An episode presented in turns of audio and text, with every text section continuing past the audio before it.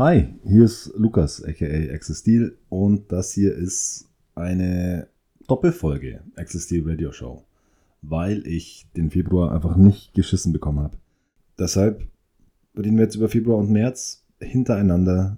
Ich hoffe, es zieht sich nicht allzu sehr. Ich werde ein bisschen flotter machen als sonst, ein bisschen, hoffentlich ein bisschen weniger labern, wenn ich es irgendwie hinbekomme. Ich nehme heute das erste Mal im Liegen auf, falls es irgendjemand interessiert.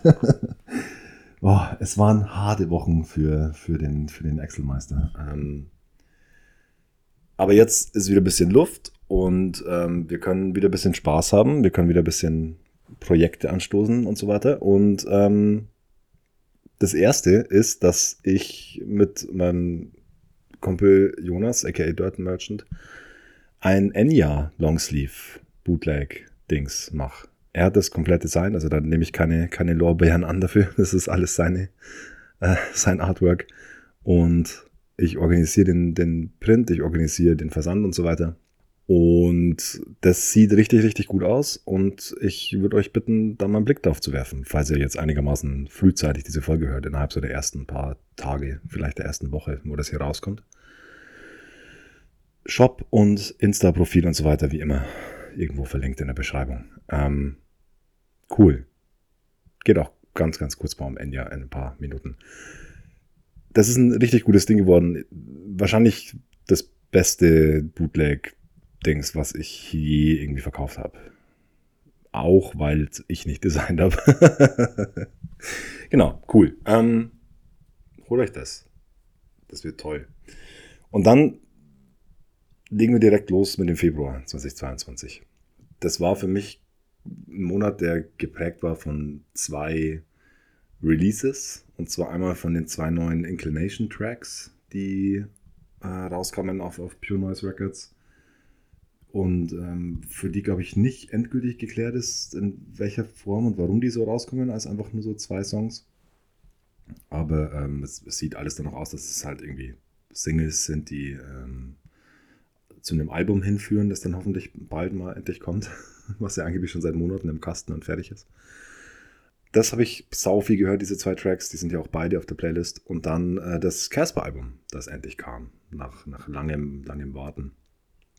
Ein paar Single-Auskopplungen und so weiter. Die zwei Dinge haben mir den, den Februar auf jeden Fall gerettet. Und ähm, dazwischen habe ich auch noch einen Haufen anderen Kram gehört. Aber wir fangen mal an mit Thoughts and Prayers von Inclination was auch äh, auf dieser auf diesem zwei Song Release A Glimpse to the Lens ähm, der erste Song ist. Und der ist einer der besten Inclination Songs, finde ich, bis jetzt. Also, das ist ein richtiger Return to Form. Ähm, so wieder in Richtung von Midwest Straight Edge, in Richtung von der, von dem allerersten, äh, von der allerersten EP.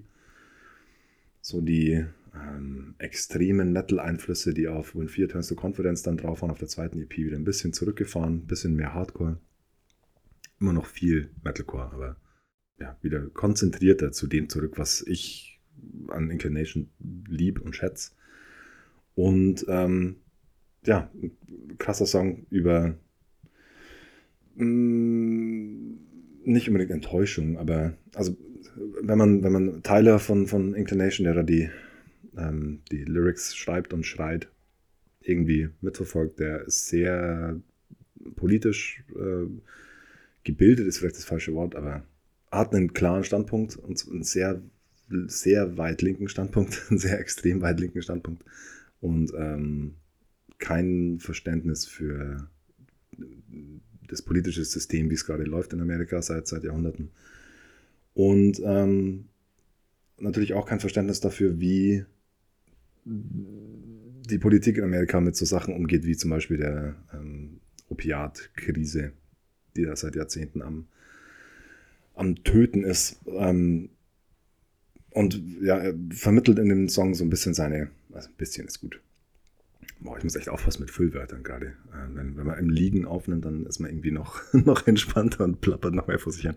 Ähm, er vermittelt in dem Song ziemlich deutlich seine, ähm, sein Hass und seine, seine Wut auf diese Thoughts and Prayers äh, Einstellung, auf die wir denken an euch und wir beten für euch, aber wir tun nichts.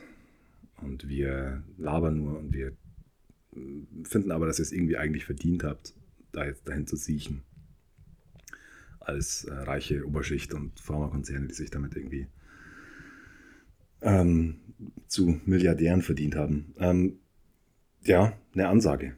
Ich finde, ein Internetkommentar geht mir nicht aus dem Kopf, wo irgendjemand geschrieben hat unter irgendeinem Post über Inclination. I just wish these guys were more clear on their stance on drugs. ähm, was sie, glaube ich, nicht sein könnten. Also war natürlich auch in dem Moment von, von dem Postenden äh, witzig gemeint, aber jo, geht ja in den meisten Songs irgendwie um, um Straight Edge und um Drucken. Aber hier nochmal mit ein bisschen einer politischeren Linse drauf, was ich cool fand. Und ähm, dann habe ich ähm, neben den zwei Releases, über die ich jetzt anfangs gesprochen habe, noch äh, das Peace Test Album ein paar Mal gehört. Das heißt Pry, das kam raus auf To Live a Lie Records, ähm, das Label, über das ich schon öfter gesprochen habe. Das ist ein völlig irres, wahnsinniges Hardcore-Punk-Album, wo das P in Punk noch groß geschrieben ist. Ich glaube, die Songs so im, im, Durchschnitt so um die eine Minute. Und äh, ich habe hier Empathizer drauf, den Song, der somit die langsamsten Parts noch hat von dem ganzen Album. Ich weiß nicht warum, aber das catcht mich bei, bei so schnellen, punkigen Bands immer ziemlich gut, wenn die so zehn Songs flott durchzocken und dann richtig um die Birne hauen und dann nehmen sie irgendwie kurz vor Schluss mal in einem Song so Breakdown-mäßig ähm, das Tempo raus und stampfen mal kurz, zeigen, dass sie das auch könnten, aber dass sie es nicht oft machen und so mit, mit, ähm, mit Geschmack einsetzen. Ähm, und das macht der Song richtig, richtig gut. Also der haut einem viel um die Ohren, bremst dann mal kurz ab, dann schwindlig wird und zieht dann wieder an. Ist, ein, ja, ist eine Achterbahnfahrt, das Ding, das ganze Album. Ähm, habe es noch nicht so viel gehört, wie ich es gern äh, gehört hätte, weil so viel andere, anderes gutes Zeug rauskam und ich so wenig Zeit hatte. Aber der Song ist hängen geblieben. Und auch hängen geblieben als Ohrwurm, ziemlich heftig, ist Ever in the Day von AFI diesen Monat. Also nicht diesen Monat, im Februar. Ich habe aus irgendeinem Kontext raus mal gefragt, was so, wo man bei AFI anfangen sollte, weil ich der Band nie großartig eine Chance gegeben habe. Ich weiß, dass die Hardcore-Wurzeln haben und dass die nicht nur Miss Murder und, und hier dieses December Underground-Album sind und dass die davor real waren und dass es auch danach immer noch sein können, bla bla, war mir alles egal. Diese ganze Optik davon, das sah immer alles nach so nicht nach Hot Topic, weil Hot Topic fand ich cool. so alles nach so mm, Nightmare Before Christmas, Halloween als Persönlichkeit gut finden, Ästhetik aus. Und das war alles irgendwie, äh, auch das Cover von uh, The Art of Drowning, das Album, von dem der Song jetzt ist, turnt mich richtig ab. Und äh, deshalb habe ich dem Ganzen die Chance gegeben, habe dann mal nachgefragt, wo man anfangen könnte, habe dieses Album vorgeschlagen bekommen, habe reingehört, fand das meiste kacke. Und, ähm, oh Gott, das klingt so brutal, aber ich versuche das irgendwie abzuhaken. Und habe dann Ever in the Day gehört, der auf dem Album ähm, irgendwo so mittig irgendwann kommt, schon gegen Anfang noch. Und äh, der hat sich reingefräst, der ging nicht mehr raus. Das ist ein Wahnsinnstrack, den ich auch seitdem heute auch erst wieder ähm, immer und immer wieder höre. Und da muss ich eingestehen, ja, ich glaube, wenn ich jetzt noch mehr AFI höre und da noch mehr solche Perlen finde, dann, dann verstehe ich langsam auch so den, den Hype und diese jahrzehntelange andauernde ähm, Karriere, dass die zu Recht so ist, wie sie ist. Ich glaube, dass die meisten Leute, die mir jetzt gerade zuhören, wahrscheinlich mehr AFI in ihrem Leben gehört haben als ich, nehme ich jetzt mal an. Deshalb kann ich wahrscheinlich mich da ein bisschen kürzer fassen. Ähm, mein einziger Kontakt vor diesem Versuch jetzt da reinzugehen war ähm, Guitar Hero. Da war, glaube ich, Miss Murder auch drauf, oder? Ja, wird, wird so gewesen sein, behaupte ich jetzt mal. Okay, und dann ähm, AFI ist jetzt so in der, in der Logik der Playlist so ein bisschen der Übergang von Hardcore, Hardcore hin zu anderer Mucke. Äh, und das ist in dem Fall jetzt äh, Zwiebel und Matt von Casper. Einer der Songs, die davor noch nicht als Single draußen waren äh, von, dem, von dem Album, die mir am besten gefallen haben. Das Album heißt Alles war schön und nichts hat weh, das wisst ihr äh, wahrscheinlich. Und das ähm, kam im Februar raus und das ja, hat völlig zurecht eingeschlagen und ist wirklich extrem gut und ich habe es auch rauf und runter gehört. Ähm, gar nicht unbedingt aber. Wie verknüpfe ich jetzt diese zwei Aussagen, ohne dass es so klingt, als wären die irgendwie im Widerspruch zueinander? ähm, ich finde es oft schwierig, mich viel mit einem Album zu beschäftigen und ein Album viel zu hören, von dem ich davor schon so, wie viele Songs waren davor schon als Single draußen? Eins, zwei, drei, vier, fünf. Fünf von den zwölf Songs oder, oder elf Songs, das eine sind nur Prelude. Also fast die Hälfte war davon irgendwie schon draußen. Was als, als Rollout und als Marketing und als Release-Strategie völlig okay ist und völlig Sinn macht. Und war ja auch cool, immer schon mal neue Sachen hören zu können und so. Aber dann so für die, den Tag oder die Woche, wo das Album dann irgendwie neu ist, für den Zeitraum ist es, finde ich, immer ein bisschen cooler, ähm, wenn man noch mit frischeren Ohren drangehen kann. Ich hoffe, das macht halbwegs Sinn, was ich da jetzt palabert habe. Und das, ähm, ja, ich hätte mir fast irgendwie eine Playlist machen sollen, wo so nur die noch unbekannten Songs drauf waren, weil ich fand die alle schon echt auch gut und zwei davon sind ja auch jetzt hier in der Playlist, aber naja. Von den Singles davor finde ich mittlerweile Billy Joe krank gut. Als ich den das erste Mal gehört habe, hat er mich so morgens vorm Frühstück irgendwie so halb im Unterzucker total kalt erwischt und ich habe einen halben, halben Nervenzusammenbruch bekommen bei den Lyrics. Ähm, klingt übertrieben, aber es war wirklich so. Ich war irgendwie kurz vorm ähm, vor einer Panikattacke, keine Ahnung. Da ging es mir irgendwie schlecht gerade.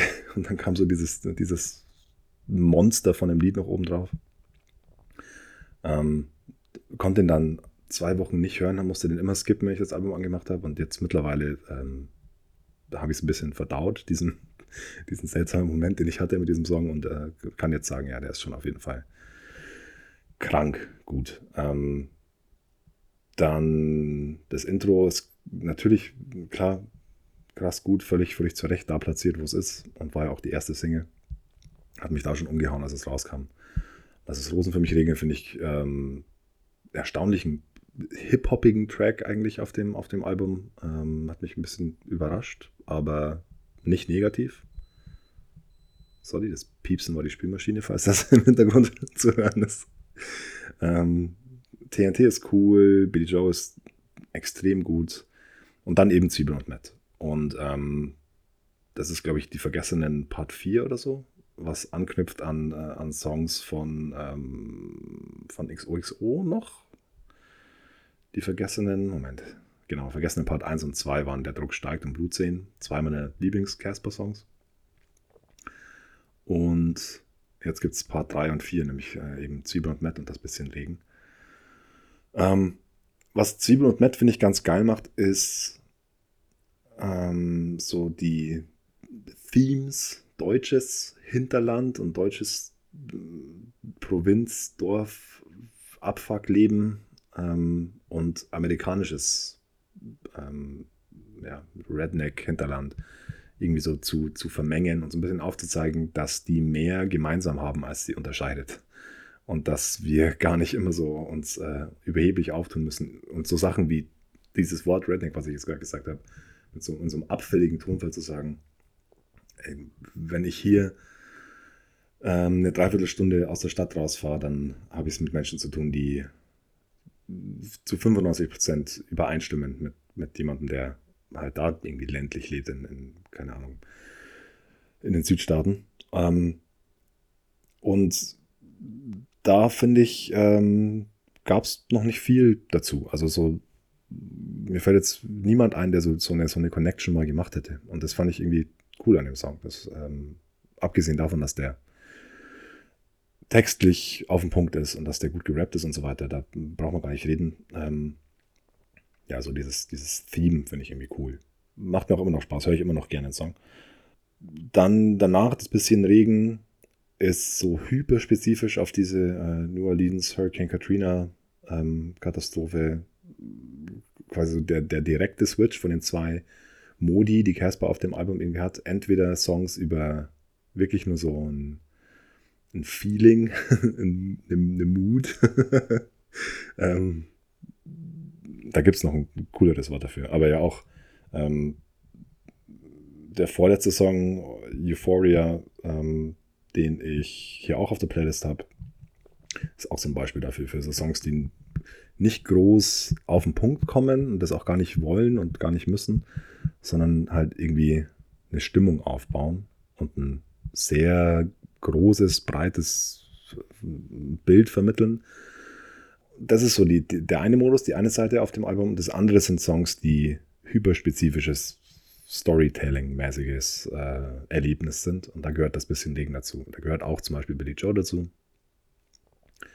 Ähm, ein bisschen auch Mieses Leben. Das steht so vielleicht in der Mitte zwischen diesen zwei Dingern. Ähm, und ich finde beides cool. Ich finde beides gut. Ähm, habe auch jetzt. Nee, das stimmt nicht. Ich habe äh, am meisten die beiden Songs Euphoria und Zwiebeln und Matt gehört, die ähm, eben eher so moodmäßig unterwegs sind. Egal, ich, ich werde ein bisschen zu, zu abgehoben und zu theoretisch. Ähm, ist auf jeden Fall ein, für mich ein würdiger, völlig mehr als würdiger Nachfolger, der sich so einreiht in das, in das Lebenswerk von Casper, der auf den allerersten Blick vielleicht am ersten noch an Hinterland anschließt. Ein bisschen an XOXO, aber nicht so sehr und der so ein bisschen quasi Lang lebe der Tod auslässt oder, oder so wieder einen Schritt zurück davon ist oder einen Schritt weg davon ist. Aber ich glaube, wenn man vor allem so in der zweiten Hälfte vom Album genau hinhört, dann ist das wahrscheinlich nicht wirklich so. Dann ist es nur, weil eben so diese zwei zentralen Songs, ähm, Zwiebeln und Matt und das bisschen Regen, weil die halt so extrem in diese Hinterlandrichtung gehen. Ähm, ja, weiß ich nicht. Wo warst du? Ist übrigens auch wahnsinnig gut. Ich höre jetzt auf zu schwärmen. Ähm, gutes Album, gute Songs. Ist hier mit drauf. Keine Ahnung. Hat wahrscheinlich eh schon jeder gehört und jede. Und dann zum Song, den vielleicht noch nicht alle kennen. Und das ist Corpse Pose von Unwound. Ähm, das ist eine Band aus äh, Washington, glaube ich. Dem, dem, dem Staat, nicht der Stadt. Die in den 90ern ähm, so ein bisschen abseits von dieser ganzen Grunge-Entwicklung. Ähm, es ist nicht wirklich Shoegaze, aber es ist so irgendwo zwischen Alternative Rock, Grunge und Shoegaze, irgendwo dazwischen. Ähm, zwischendurch klingt es auch ein bisschen nach Post-Hardcore. Haben die Musik gemacht und unter, Album, unter anderem das Album Repetition rausgebracht und davon ist das so der Hit, Corpse Pause. Ähm, Repetition ist auch wirklich das Stichwort für sowohl den Song als auch für das Album das ist das, was es dann irgendwie, was dann so die Nähe zum, zum Shoegaze irgendwie auch ausmacht. Ähm, ja, der ist mit viel Attitude, ist das das richtige Wort? Mm, ich, ich muss gerade der, der Versuchung widerstehen, den, den Song so ins Mikrofon rein zu summen und die Melodie irgendwie nachzu. Naja, ähm, boah, mir fällt wieder auf, dass ich eigentlich gar nicht gut über Musik reden kann, gell? Da ist ein bisschen so Twang drin in den, in den Gitarren, aber nicht zu viel. Da ist ähm, die Stimme ist so sehr, sehr rhythmisch eingesetzt, immer so ziemlich on point, nicht, nicht so viel rumgesäuselt oder so, sondern wirklich die, die ähm, kommt auf den Punkt. Ich, oh, es ist schwer zu beschreiben, aber es ist auf jeden Fall ein cooler Song. Vielleicht macht der am meisten Sinn in Kombination mit dem Langfisch-Track, der ja auch noch hinten drauf ist, äh, ein paar Songs später. Weil äh, das alles, das sind beide Songs, die ich so neben der Arbeit irgendwie gehört habe. Das ist so dieses Post-Hardcore-Genre, was so viel auf Wiederholung setzt und was so viel auf ähm, lange Songstrukturen, die sich viel im Kreis drehen, setzen, die so nicht viel aufbauen, nicht viel zusammenbrechen lassen, sondern irgendwie so vor sich hinfahren. Ähm, das ist was, was ich gut neben der Arbeit hören kann. Und da sind mir die zwei Songs eben im Februar gut eingegangen. Corpse Post für Unwound und dann später noch der, der Langfisch-Track. Ich glaube, so bin ich auch überhaupt auf Unwound gekommen. Ich kannte die vor Februar noch nicht. Ich hatte irgendwie ein, Langfisch-Album an ähm, auf, auf dem Webplayer von Spotify aus irgendeinem Grund. Und äh, dieser Webplayer ist bei mir noch so eingestellt, dass wenn ein Album vorbei ist, dann werden einfach vorgeschlagene Songs weiter, weitergespielt. Auf, auf allen Geräten, die ich regelmäßig nutze, habe ich diese Funktion ausgeschaltet, weil die mir wahnsinnig auf den Sack geht. Aber da hat es ähm, irgendwie gut funktioniert. Und da kam dann direkt dieser Track und ich dachte, wow, das ist ein Langfisch-Song, den ich noch nicht kenne. Ich dachte, ich hätte irgendwie die meisten Alben mal durch. Ähm, ja, war dann kein Langfisch-Song, war der und der ist gut. Cool. Dann kommt wieder Hardcore und zwar richtig. ähm, es kommt äh, Respect is Earned von Apex Predator. Die Apex Predator Demo kam, glaube ich, eigentlich schon letztes Jahr und ähm, ist jetzt als äh, auf, auf Tapes nochmal rausgekommen, unter anderem äh, durch Straight to the Wall Records released. Ähm, die sehen richtig geil aus. Ich habe es leider völlig verschwitzt, mir da irgendwie was, ne, ne, ein Exemplar davon zu holen. Vielleicht mache ich das jetzt gleich noch. Die Demo ist krass, die ist einfach hardcore, hardcore. die ist einfach richtig bonkers. Ähm, da ist nicht viel mit irgendwie Political Correctness oder mit viel Inclusiveness oder so. Das ist einfach nur auf die Schnauze. Und Respect is Earned, der Track ist so da das beste Beispiel dafür, finde ich. Der ist ignorant auf eine gute Art. Ja, der ist auch echt ein Ohrwurm, finde ich. Also vor allem, wie der schon losgeht und diese, diese Respect is Earned Zeile, die fräst sich schon gut ins Hirn rein ja, ich lasse die Jungs von Apex Predator selber mal kurz sagen, was sie dazu zu sagen haben. Good morning, beloved. Yo, respect is earned. You gotta give it to get it. That's what this song's about. If you're rocking with us, you're rocking with the Apex Predator, we're rocking with you until we start playing. Then there's no fucking friends on the dance floor.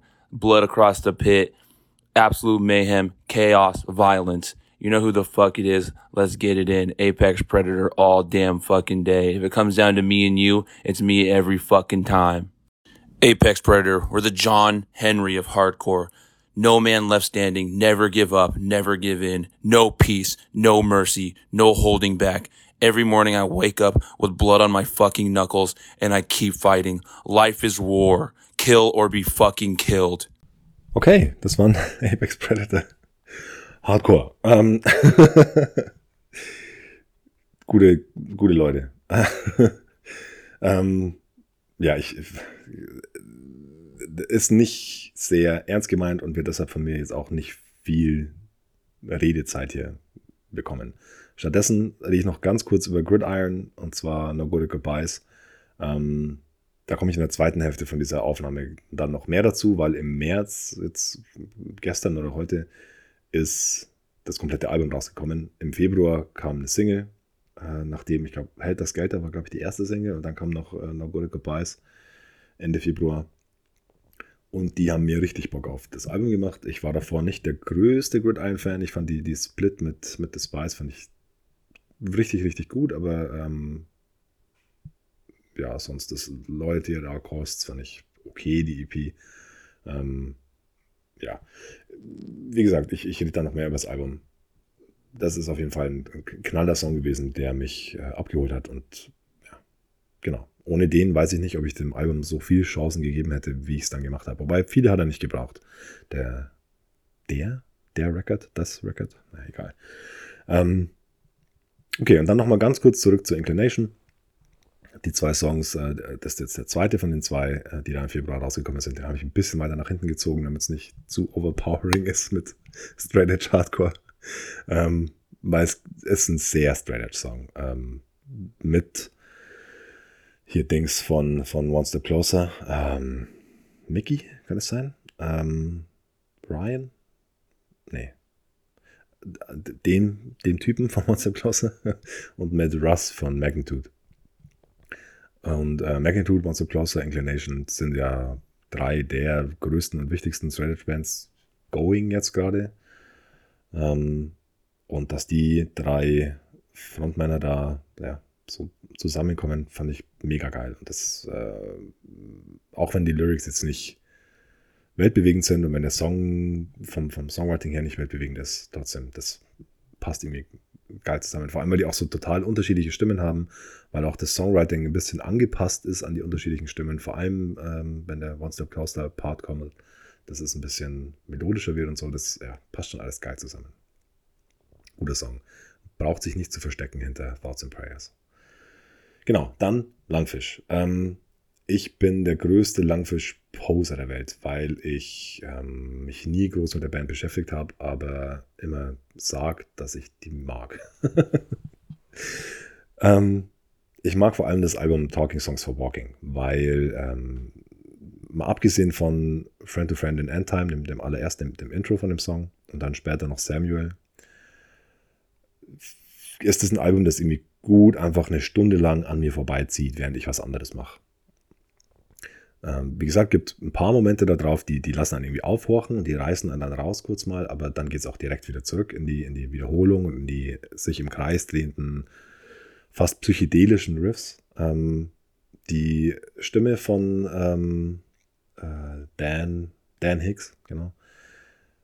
Die ist, sucht ihr desgleichen auf jeden Fall. Die, die ist so das, was das Ganze zusammenhält. Normalerweise rein musikalisch ist es eigentlich nichts, was mich, glaube ich, abholen würde, aber durch Dan Hicks so im, im, im Zentrum von diesem ganzen Gewirbel ähm, funktioniert es total gut. Und ähm, ja, ich habe, wie gesagt, dadurch, dass ich den Monat viel gearbeitet habe, habe ich auch viel so Musik gehört und da ist dann ähm, ist Sender nochmal mehr bei mir hängen geblieben.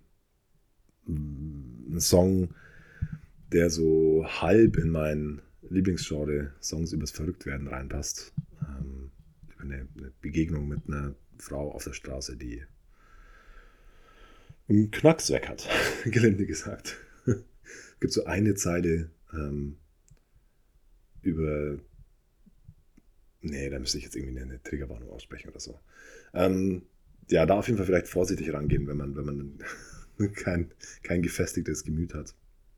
Ist ein bisschen, jetzt nicht unappetitlich, aber naja, grenzwertig vielleicht. Und ich glaube, es war so die, so die paar Zeilen, die so um diese Start to Sing, kann ich sagen. Das ist so die Zeile, mit der der, der Part dann abschließt. Alles, was da außen passiert, das, als ich das irgendwie mal bewusst gehört habe und nicht nur so an mir vorbeispülen habe lassen, habe ich gedacht so, boah, was ein irrer Song eigentlich. Und jo, seitdem ist der irgendwie in der Rotation nochmal mehr drin als vorher. Ähm, jo, gutes Ding. Langfisch allgemein im Katalog von Discord Records von den Bands, die äh, nach den 90ern noch aktiv waren, wahrscheinlich meine Lieblingsband. Und dann kommt ähm, nochmal ein deutscher Song, äh, der nicht von Casper ist. ich höre nicht gern deutsche Musik Punkt erstmal. Ähm, Deutsch-Rap war da lange, lange eine Ausnahme. Jetzt heutzutage auch nicht mehr wirklich. Also, nee. Muss mich, also ich werde es mich nicht berechtfertigen dafür, dass ich das sage, aber ähm, ich finde so deutscher Rock, deutscher Hardcore, deutscher Screamo, alles was so in die Richtung geht, ist leider ähm, dadurch, wie unsere Sprache in meinen Ohren oft klingt, oft einfach, ich will jetzt nicht cringe sagen, aber ähm, es knallt halt nicht so gut, wie wenn es auf Englisch wäre. So macht es halt auch einfach auf Englisch. Ihr könnt es doch alle. Und ähm, ja, Marathonmann waren da sehr lang eine Ausnahme. Ähm, ich habe zum Beispiel das Album Dings Holzschwert, glaube ich, heißt es. Äh, das war so mein erster Kontakt mit der Band. Das habe ich äh, gerne mal gehört. Auch so in meinem, in meinem Haushalt, also mit meinen, mit meinen Brüdern war das ein, ein Ding, auf was wir uns irgendwie halbwegs einigen konnten. Und ähm, von Kind kaputt und Sperring, die anderen zwei Artists, die da jetzt mit drauf sind, äh, habe ich davor noch nie was gehört. Und aus irgendeinem Grund, vielleicht weil ich irgendwie Holzschwert vor ein paar Monaten mal wieder anhatte, hat es mir dann diesen Song vorgeschlagen. Ähm, die drei Bands waren zu dem Zeitpunkt irgendwie gemeinsam auf einer Tour oder so, glaube ich hatten irgendwas zu. Ich bin wieder unendlich gut vorbereitet auf diese Aufnahme. Die haben irgendwie was gemeinsam. ähm, und um das irgendwie zu bewerben, schätze ich mal, oder halt irgendwie zu verewigen, haben sie diesen Song gemacht. Es geht. Und der ist zu, ich sag mal, 85 Prozent ist der richtig, richtig gut und macht so die vielen Fehler, die deutsche Musik der härteren Sorte oft macht, nicht. Und versucht nicht so auf Englisch cool klingende Lines eins zu eins auf Deutsch zu übersetzen und solche Sachen. Aber dann sind da auch irgendwie Momente drin, so die, die anderen 15 Prozent, da ähm, muss ich dann trotzdem wieder schlucken. Dann, dann, bin ich wieder daran erinnert, warum ich das eigentlich alles irgendwie nicht so oft anhöre. Aber ähm, von den Sachen, die ich so gehört habe die letzten Jahre, ist das auf jeden Fall einer der, der, der besten Songs, die am wenigsten Quatsch machen. Und ähm, ja, ein Song übers an der Grenze sein, was so die, die Kräfte und die, ähm, den Überlebenswillen angeht. Und ähm, der geht einem ziemlich unter die Haut, finde ich. Vor allem, wenn man, ja, wenn man selber vielleicht mal stark überarbeitet ist mit, mit ähm, einer, Promotionsstelle und einem kleinen Kind zu Hause. Ähm, jo, starkes Stück Tobak erstmal. Aber musikalisch ähm, trotzdem so mh, mm, proficient. Mann, jetzt fange ich auch schon an, dass ich Sachen nur auf Englisch sagen kann. Professionell, gut, einfach so gut. so gut gemacht, dass äh, ähm, auch ohne die, ohne die Lyrics der, eine gute Daseinsberechtigung hätte. Wenn man, also auch, ich meine, wenn man jetzt auch nicht 100% damit connecten würde, ähm, es ist trotzdem noch ein starker Song. Cool. Dann Euphoria, da kann ich auch nicht viel dazu sagen, weil es auch ein Song ist, der wirklich sehr breit einfach nur ein Bild übers ähm, die richtige Person getroffen haben und mit ihr Zeit verbringen und irgendwie verknallt sein und euphorisch sein ist. Das Feature habe ich lange nicht begriffen, wer das ist, dass das hier Cousin von ähm, Beatsteaks, glaube ich, ist. Vielleicht hätte ich den Song weniger gut gefunden von Anfang an, wenn ich das gewusst hätte, weil ich die Beatsteaks nicht leiden kann, aber who knows. Äh, für mich hat der Song starke Vibes von, oh, fuck, wie heißt der Typ jetzt? May I Have This Dance hat er gesungen mit äh, der Remix mit, mit Chance the Rapper. Äh, mal kurz googeln. May I Have This Francis and the Lights. Genau. Francis and the Lights ist für mich äh, so der 2020 Phil Collins. Und ähm, heute auf dem Song in der Hook ist so das deutsche Äquivalent dazu. Echt ja, erstaunlich gut, wirklich. Hat mir Spaß gemacht. Und äh, dann Abschluss für Februar Enya, wie angekündigt. Äh, und zwar nicht Orinoco Flow, äh, was das Theme vom Longsleeve auch ist, weil den habe ich irgendwie zu oft in meinem Leben schon gehört. Ist immer noch krank gutes Lied und äh, höre ich auch immer noch gerne, aber ähm, mein Ding mit diesem Playlist ist ja immer, dass ich hier nur Sachen reinmache, auf die ich relativ kürzlich erst gestoßen bin. Und ich habe tatsächlich neben Langfisch auch Enya viel gehört, weil das auch eine Musik ist, die ja irgendwie so an mir vorbei düdeln kann. Und ähm, ich finde zum Beispiel so die, die Oberhits, äh, Only Time und äh, Caribbean Blue und so, die finde ich alle so nicht mittel. Die sind schon gut, aber ähm, Orinoco Flow ist ein Wahnsinnssong, das ja, gestehe ich auf jeden Fall ein. Ähm, und dann gibt es noch für mich, äh, es gibt doch diesen, diesen äh, Herr der Ringe Soundtrack-Song, Council of Elrond. Den finde ich krank. Es gibt noch The Humming, den finde ich gut. Amarantine, ich bin gerade in der This is Enya Playlist auf Spotify, die, die ich viel laufen hatte. Amarantine, der ist auch noch. Das ist so, wenn ich noch einen zweiten Enya-Song hier reinpacken müsste, dann wäre es der. Man merkt vielleicht, ich habe Enya selten irgendwie auf auf der Basis von irgendwie einem Album konsumiert, sondern eher immer so im Rahmen von so Playlists oder irgendwie Songs zusammengestöpselt. Und vielleicht ist es die falsche Herangehensweise, weiß ich nicht, aber ähm, ja, Echoes in the Rain, Echoes in Rain ist fast ein bisschen arg eintönig irgendwie. Immer wieder Halleluja, Halleluja.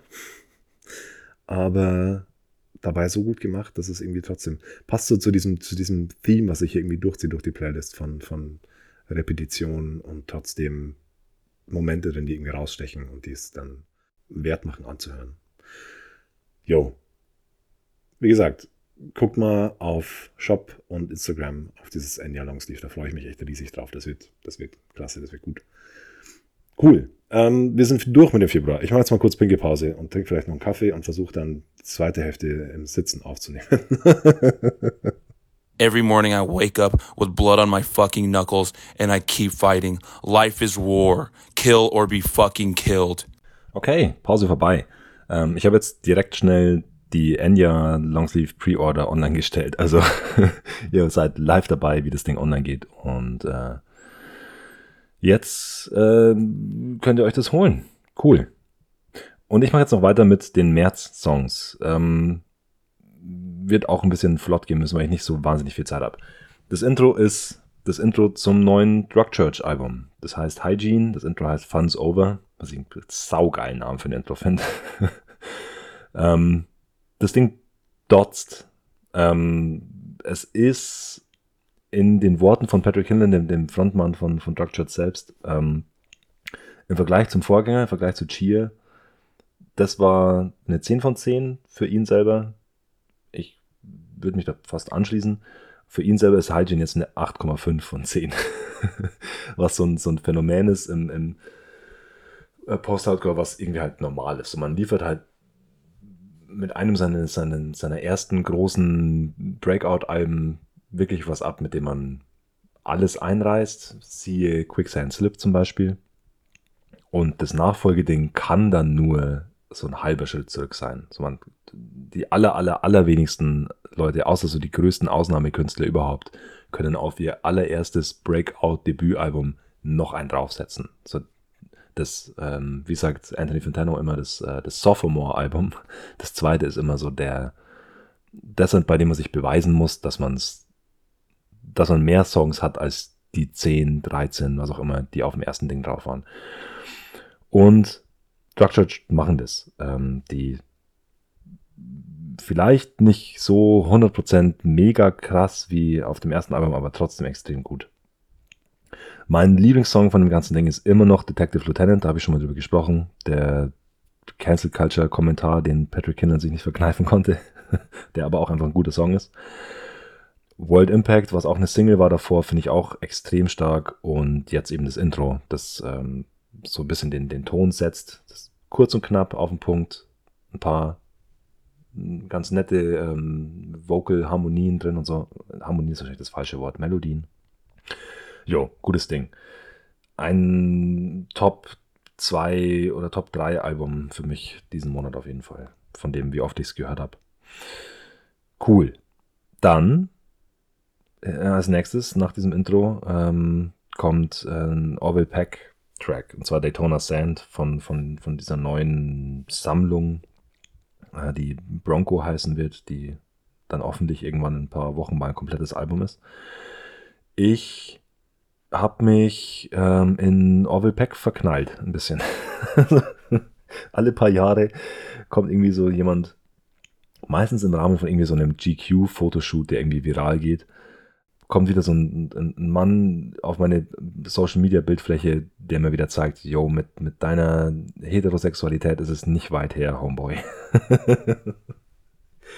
das Paradebeispiel war da immer Tom Hardy in dem GQ-Fotoshoot, GQ -Fotoshoot, wo er ähm, nur so eine Pelzfliegerjacke anhat und äh, drunter, glaube ich, nur so ein Tanktop und so einen großen ähm, Burgerladen Trinkbecher mit einem Strohhalm drin. Also die, die Fotos habe ich vor, weiß ich nicht, 10, 15 Jahren vielleicht gesehen und die haben sich echt richtig in mein Gehirn gefressen.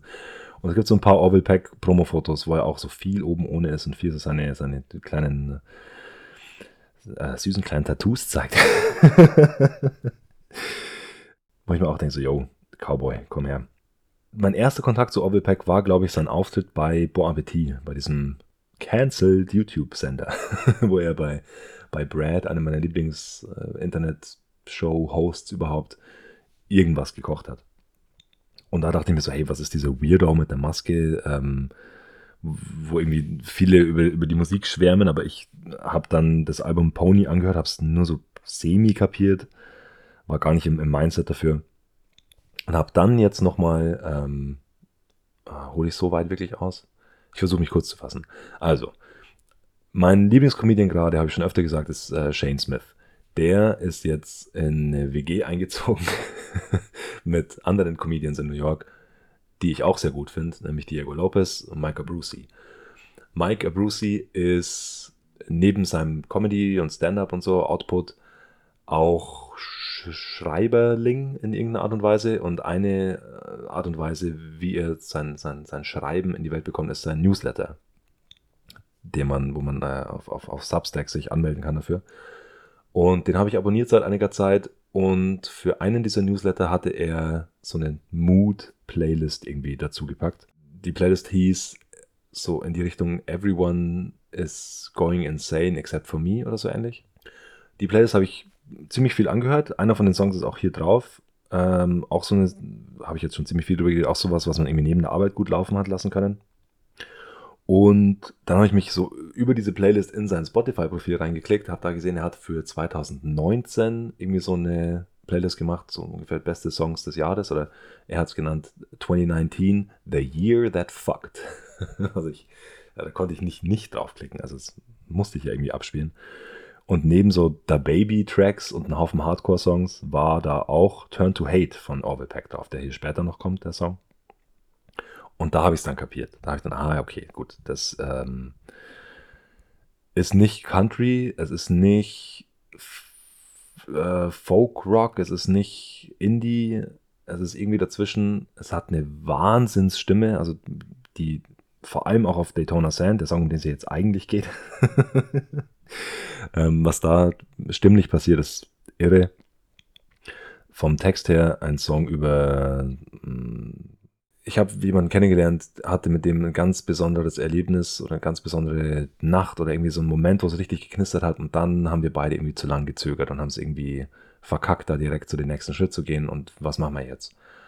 Ähm, wir haben immer noch so dieses, diesen Moment, auf den wir zurückschauen können und ähm, wie geht's jetzt weiter? I could have been your man, ähm, ist eine der ersten Zeilen. Ja, es geht das Internetgerücht um, dass Orville Peck da über Diplo singt. Da gibt es irgendwo einen Blogpost dazu, kann man, kann man mal googeln.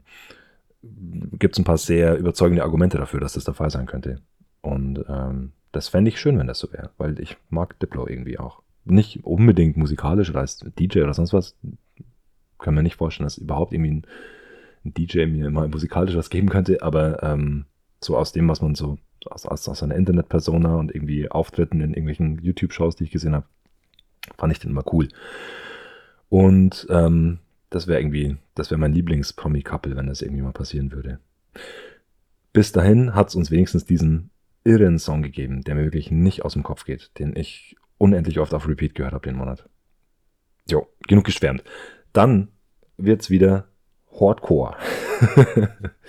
ähm, ich habe mir für den Monat vorgenommen, weil ich irgendwie das Gefühl hatte, ich höre zu wenig Mucke und ich bin ähm, immer in den gleichen Playlists drin, die ich immer höre, so Nebenarbeit und so. Und ich habe mir vorgenommen, ich mache jetzt mal folgendes. Ich suche mir zwei, drei Alben raus oder zwei, drei Artists, von denen ich immer gehört habe in irgendwelchen Hardcore-Podcasts oder in irgendwelchen Dankeslisten von, von, von Alben, die ich aber dann nie wirklich mal so auf Albumlänge mir reingezogen habe. Und da gehörten dazu einerseits äh, Monroe Doctrine von Farside, ein Album, mit dem ich mich jetzt gerade noch viel beschäftige, das ich ziemlich oft höre, wo es jetzt noch keinen Song hier reingeschafft hat. Dann habe ich mir noch vorgenommen, hier Moment, ich muss jetzt erstmal die, die Playlist wieder aufmachen. Oh, heute ist wirklich, heute geht gar nichts irgendwie schnell. ähm, die Kill Your Idols Platte, ähm, die da heißt This is Just the Beginning. Und die hat mich extrem abgeholt. Die habe ich sau viel gehört, vor allem beim, beim, beim Sport. Ist so, vor allem der Song Can't Take It Away, der von Anfang bis Ende so auf einem Beat durchballert, ohne Pausen, ohne Breakdowns, ohne Tempowechsel, einfach durch. So die rechte Hand geht man vielleicht von der Haie auf einen Crash, auf, einen, äh, auf eine Floor Tom oder so, aber im Grunde ist es das gleiche Tempo. Ähm, sehr gut mitgrölbare äh, Hook Wahnsinnstrack. Und das ganze Album geht danach echt äh, qualitativ ähnlich, hochwertig weiter. Großes Ding. Und noch was, was ich mir da vorgenommen habe und äh, positiv überrascht wurde, war Raw Brigade. Das ist eine Band aus Kolumbien, kann es sein? Und äh, genau, Straight Edge Hardcore aus Bogota, Kolumbien. Und äh, der größte Hit von denen ist der Track Terrorist. Und der ging auch mir extrem gut rein. Von dem äh, Kicking Your Face Dings, EP-Ding. Self-Release damals. Ähm, das habe ich so semi mitbekommen. Die waren auch dann live in ähm, bei X to Grind, bei meinem, bei meinem Lieblings-Hardcore-Podcast. Das Live-Set habe ich so mitbekommen. Da haben die, glaube ich, ähm, Terrorist als Outro gespielt. Und äh, zu dem Zeitpunkt hatten sie mich irgendwie schon verloren, weil es mir zu dem Moment zu viel Punk und Stomp und irgendwie zu wenig, weiß gar nicht, vielleicht zu wenig Metal war. Und heute kann ich das aber anders nochmal appreciaten und finde, dass das eine extrem gute Band ist. Eine wirklich. Bin froh, dass ich ihr diese Chance gegeben habe, dass ich vor allem diesen Track Terrorist jetzt noch ein paar Mal gehört habe. Der geht mir wirklich gut rein. Genau, das ist die Story zu diesen zwei Songs. Irgendwie einen Blick zurück und versuche irgendwie Sachen eine Chance zu geben. Dann nochmal ein neues Release. Ihr merkt, ich drücke ein bisschen aufs Gas. Ähm, Volcano haben ihre erste EP rausgebracht. Das ist so ein Beatdown-mäßiges, sehr, sehr hartes Hardcore-Projekt von ähm, Musikern, die eigentlich so modernen Death Metal spielen, glaube ich. Ähm, wie heißt diese eine Band mit dem Namen, den ich nicht aussprechen kann und will? Sang, Sangui Sugarbog oder so ähnlich. Ist auch egal.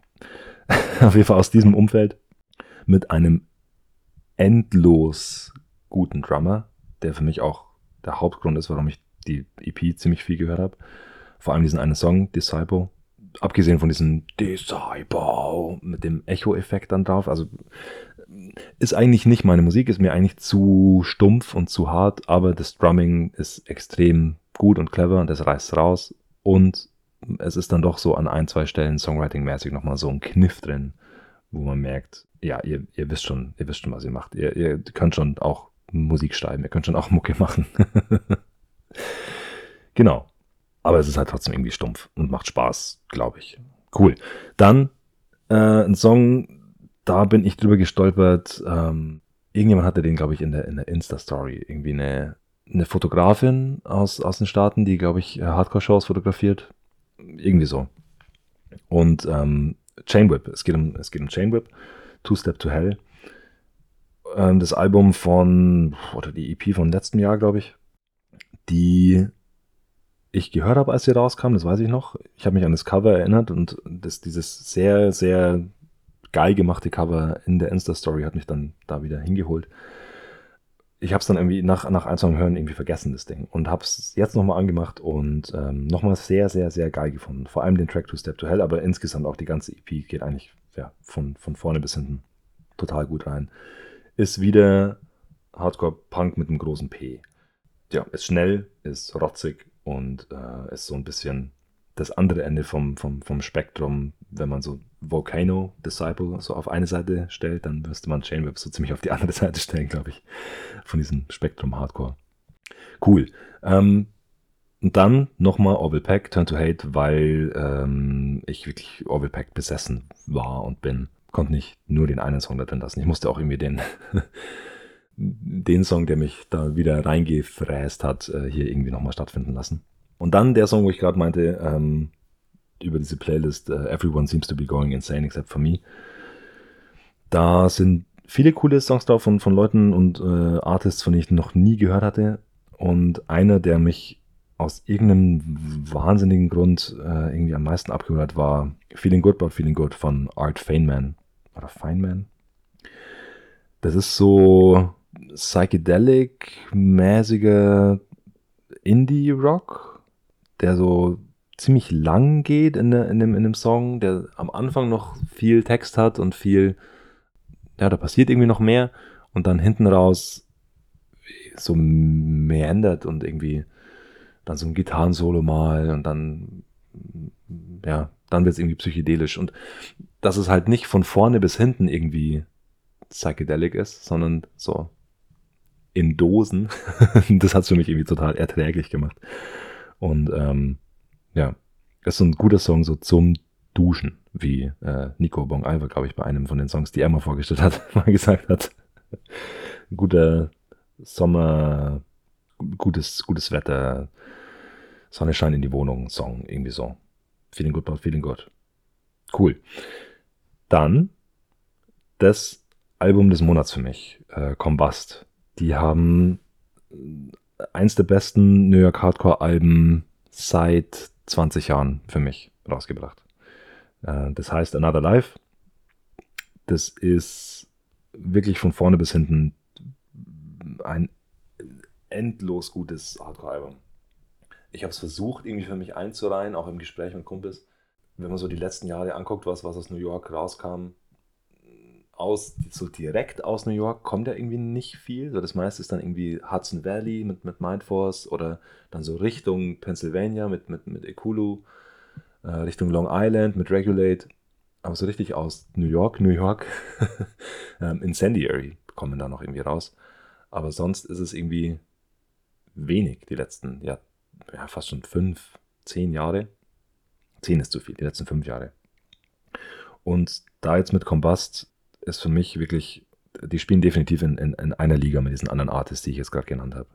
Das Album ist für mich sogar fast noch ein, kann nicht sein, dass es jetzt so der, der, der Recency-Effekt ist, aber fast noch ein Stück besser als so die, die letzten Platten von, von Ikulu. Ist es besser als das Ikulu-Album? Ja, fast schon irgendwie. Weiß ich noch nicht. Wird sich die nächsten Monate zeigen, was es für eine Staying Power hat. Aber ähm, ja, bis jetzt wirklich ich kann nicht aufhören, dieses Album anzuhören. Und sowas hatte ich schon sehr lange nicht mehr mit einem Hardcore-Album. Das kam raus, ähm, also die, die Connection zu Ekulu ist auch deshalb da, weil der, der Gitarrist, ähm, fuck, Corner kann es sein? Gitarrist von Ekulu, Hauptsongwriter da, ähm, der hat das Ding mitproduziert oder hauptverantwortlich produziert und beim, beim Songwriting auch geholfen. Und auf Cash Only Records, das, das Label von zwei, drei von den Ekulu-Jungs, hat das Ganze auch noch rausgebracht. Also die, die Connection ist irgendwie da. Ähm, und das hört man auch irgendwie in, in, im Sound davon. Es ist New York und es ist ähm, Hardcore und es hat Metal Riffs, bei denen es sich nicht zum ersten Mal bedient wird in der Geschichte von New York Hardcore, sage ich jetzt mal so. Ja, es ist wirklich, fällt mir schwer, die richtigen Worte dafür zu finden. Es geht krank gut los mit, mit The Big Game. Ähm, da wird auch gleich so der, der Ton gesetzt mit, wie die, wie die Vocals sind, wie die, die sind nicht gerappt, da kommen wir gleich mit Gridiron noch dazu. Die sind nicht so Limp Biscuit, aber die sind rhythmisch und die sind gut eingesetzt, die sind on point. Die Lyrics sind ja jetzt nicht super irgendwie überpolitisch oder so, aber die sind auch nicht so oberstumpf wie zum Beispiel bei äh, wieder Gridiron. ähm, das, ja, auch ein bisschen reflektierter und ein bisschen mehr intros introspektiv um Gottes Willen. Ja, finde ich jetzt gerade Wörter? Egal. Ja, gutes Ding. Und der Titeltrack Another Life hat es mir so am meisten angetan, aber ey, es könnte auch Why I Hate, es könnte auch The Big Game, es könnte auch Devil in Me, ähm, es könnte auch das Outro, also die Songs könnten, die knallen wirklich alle. Da, ja, das ist so nur so der aller Oberhit von diesen ganzen Hits, die äh, ja, in einer Reihe stehen. Cool. Ähm, wer so die letzten 20, 25 Jahre kein Hardcore-Album mehr gut fand, sollte das mal hören. Vielleicht. Genau. Ähm, und dann nochmal ein Album mit sehr viel 90s-Flavor, aber auf eine ganz andere Art und Weise. Äh, nicht Album, ein Song.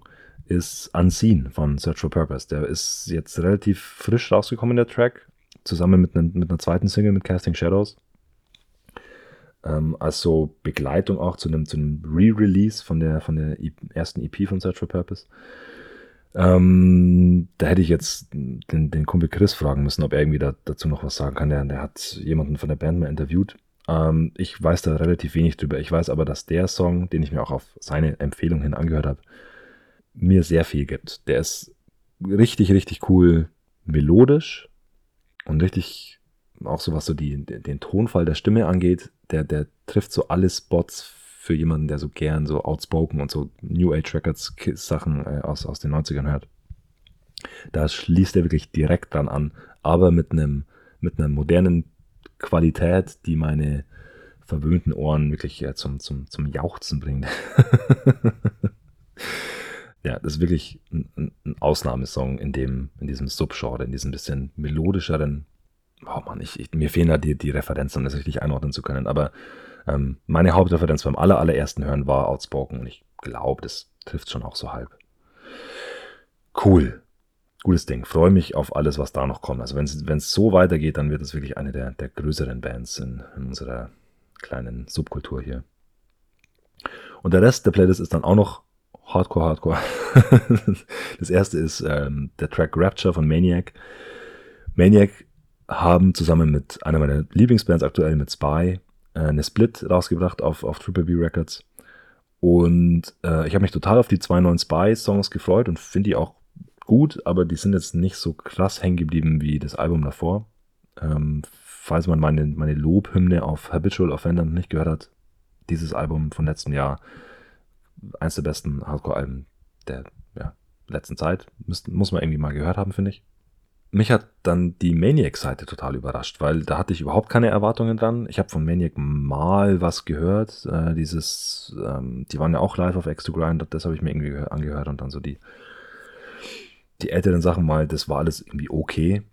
Aber die zwei Songs, die da jetzt drauf sind, vor allem das Outro von der Split, vor allem Rapture, die, ja, haben sich richtig reingegraben irgendwie bei mir und ich kann mich, kann jetzt gar nicht irgendwie festmachen, woran das liegt, fällt mir gerade auf. Weil äh, im Grunde ist es halt schneller, punkiger Hardcore, aber mit so einem, mit so nochmal so eine Spur aufgedreht und so eine Spur verrückter.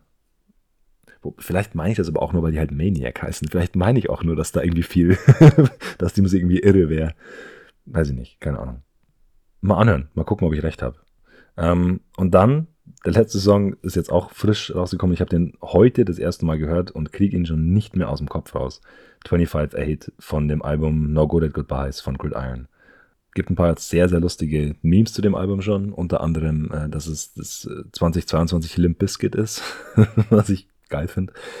Das ist ein hartes Metalcore-Album irgendwie, aber schon auch Hardcore, aber schon auch viel, viel Death Metal. Vor allem, wenn man so die, die ersten Takte von dem zweiten Song von Trench da meint man echt, man hört ein Bolt Thrower Album gerade. Also da haut einem richtig ein Blastbeat alles um die Ohren. Und dann wird aber drauf gerappt. Und da wird nicht irgendwie rhythmisch drauf geschrien oder irgendwie, keine Ahnung, das ist, es ist Rap, was da passiert auf den Vocals. Anders kann man es nicht sagen. Und ähm, das hat sich schon abgezeichnet, klar. Man, man, man kannte ja schon Mucke von, äh, von Gridiron, aber so auf Albumlänge, ich meine, es sind jetzt nur neun Songs, aber trotzdem merkt man erst, wie sehr es doch halt Rap ist. ich weiß nicht. Wenn man davor nur so immer so ein Song, zwei Songs auf einer Split oder mal so vier Songs auf einer EP, da kann man immer noch sagen, ja, das, äh, das waren halt jetzt so die ein, zwei, vier Songs, die so waren. Aber dann auf dem Album kann man es irgendwie nicht mehr verneinen. Und es ist geil. Es zündet richtig. Ähm, das Intro ist mit der beste Song No Good Goodbyes. Der war ja auch hier, habe ich jetzt anfangs schon, schon erwähnt. Der ist auch auf der Februar-Playlist drauf gewesen. Trench ist wahnsinnig, wie gesagt, von den ersten Takten bis, bis zu der Zeile ähm, You're on the bench, we in the trench. ich meine, wie viele geile Arten kann man finden zu sagen, ich bin besser als du oder wir sind besser als ihr. Und das ist eigentlich, wenn wir mal ehrlich sind, ist das alles, was auf dem Album passiert, irgendwie lyrisch. Aber geil gemacht. Und besonders geil gemacht auf, auf 25-8. Das ist so ein, ähm, was ich immer irgendwie witzig finde bei Hardcore, wenn so die so hyperlokale, spezifische Szenen irgendwie repräsentiert werden. Also da geht es so um Boyertown, PA und Grand Rapids, Michigan, wo halt irgendwie die, die Mitglieder von Gridiron her sind. Also sie hätten halt auch einfach sagen können, wir sind aus Philadelphia und meinetwegen irgendwie aus Detroit oder so. Aber ich meine, ich habe das ja vorhin auch gemacht. Als ich über, über New York Hardcore gesprochen habe, habe ich auch gesagt, so, nee, die sind, Mindforce sind halt aus dem Hudson Valley und irgendwie Regulate sind aus Long Island, was irgendwie auf eine Art alles New York ist. Ja, das finde ich irgendwie funny. Und ähm, dann kommt noch dazu, dass, Stichwort Mindforce, Jay, bin mir sehr sicher, dass es Jay ist, ähm, jetzt wo ich drüber nachdenke, ja, doch, ähm, hier einen, einen Gastpart drin hat. Und dass es noch so ein paar Takte Hip-Hop-Beat gibt, die so zwischen diesem ganzen polternden Metalcore irgendwie stattfinden, was sehr an äh, Pillars of Ivory, das andere Projekt von, äh, von Jay Mindforce erinnert. Also es ist, passiert sehr viel irgendwie in diesem einen Song. Ist eine coole Connection irgendwie zwischen, zwischen Gridiron und eben Mindforce und eben Pillars of Ivory. Ähm, Finde ich überhaupt geil, was da in dieser ganzen Ecke irgendwie gerade verbunden wird. Auch, auch äh, Pain of Truth gehört da auch noch irgendwie so dazu, zu diesem Camp und so. Das, ja, irgendwie cool. Ja, der Song ist für mich am meisten hängen geblieben. Der Satz, den ich in dieser Radioshow am öftesten sage. ähm, die einzige, nicht Enttäuschung, aber so der, der einzige Punkt, wo es für mich so einen kleinen Dip macht in dieser, in diesem, in dieser Tracklist, ist der vorletzte Song, Faces Enemy, der, der, der Remix von dem Track, der davor schon mal woanders drauf war. Ich glaube, Triple, Triple Threat war davor auch schon woanders drauf, gell? Egal. Ähm, da sind auf jeden Fall ein paar Sachen anders als in dem Song, wie der davor schon mal rauskam und ich fand den davor besser. Das ist jetzt sehr plump ausgedrückt, aber ich, das passiert mir öfter. Letztes äh, bestes Beispiel äh, Ekulu-Album. Da war ja auch Half Alive nochmal als, als neu gemixte oder neu aufgenommene Version sogar drauf und die fand ich irgendwie nicht so geil. Genau. Der Song und das Album trotzdem geil. Ich mal, mal gucken, wie es die nächsten Tage und Wochen hängen bleibt. Also einer von meinen Freunden hat auch schon gemeint, das ähm, zieht sich ein bisschen, wenn man jetzt nicht so zu haben ist für so Rap Metal. äh, und ich könnte mir schon auch vorstellen, dass äh, bis auf so ein, zwei Songs jetzt nicht viel auf lange Sicht hängen bleibt, aber zumindest der Titeltrack und 25A, die glaube ich, haben schon Staying Power. Behaupte ich jetzt mal. Okay, cool das war es jetzt erstmal mit Songs. Geil. Ich habe sehr viel alleine geredet heute, weil ich auch nicht die Zeit oder die Kapazität hatte, irgendwie um Gastbeiträge zu fragen, außer eben Apex Predator. Ähm, noch kurz ein paar Shoutouts an Sachen, die ich zwar auch gehört habe, aber wo ich mich jetzt schwer getan habe, irgendwie einen Song rauszuziehen. Das sind einmal die Weapon X Demo, die ist geil. Ähm, die Two Witnesses Means to an End EP, die ist krank gut. Die Statement of Pride Platte, A Fire Inside, die ist extrem gut. Ähm, ja, das waren so die wichtigsten Sachen, die ich irgendwie viel gehört habe. Ihr merkt, es ist auf jeden Fall noch genug Futter für nächste Sachen da. Genau. Kauft das Enya Longsleeve. und ich hoffe, ich bin im April irgendwie pünktlicher dran und dann äh, hören wir uns da wieder. Cool. Ähm, bitte wer es geschafft hat bis zu diesem Zeitpunkt, was irgendwie nur so 10%, glaube ich, sind von allen, die die Folge anklicken. Man kann auf Spotify bewerten, man kann Sterne vergeben. Das würde mich riesig freuen, da äh, fünf von euch zu kriegen. Und ähm, schreibt mir nochmal, wie ihr es fandet. Ob ich irgendwie was besser machen könnte, ob ich irgendwas anders machen sollte, ob es gut war. Da freue ich mich immer riesig drüber. Gell? Dankeschön. Cool. Bis bald. Ciao.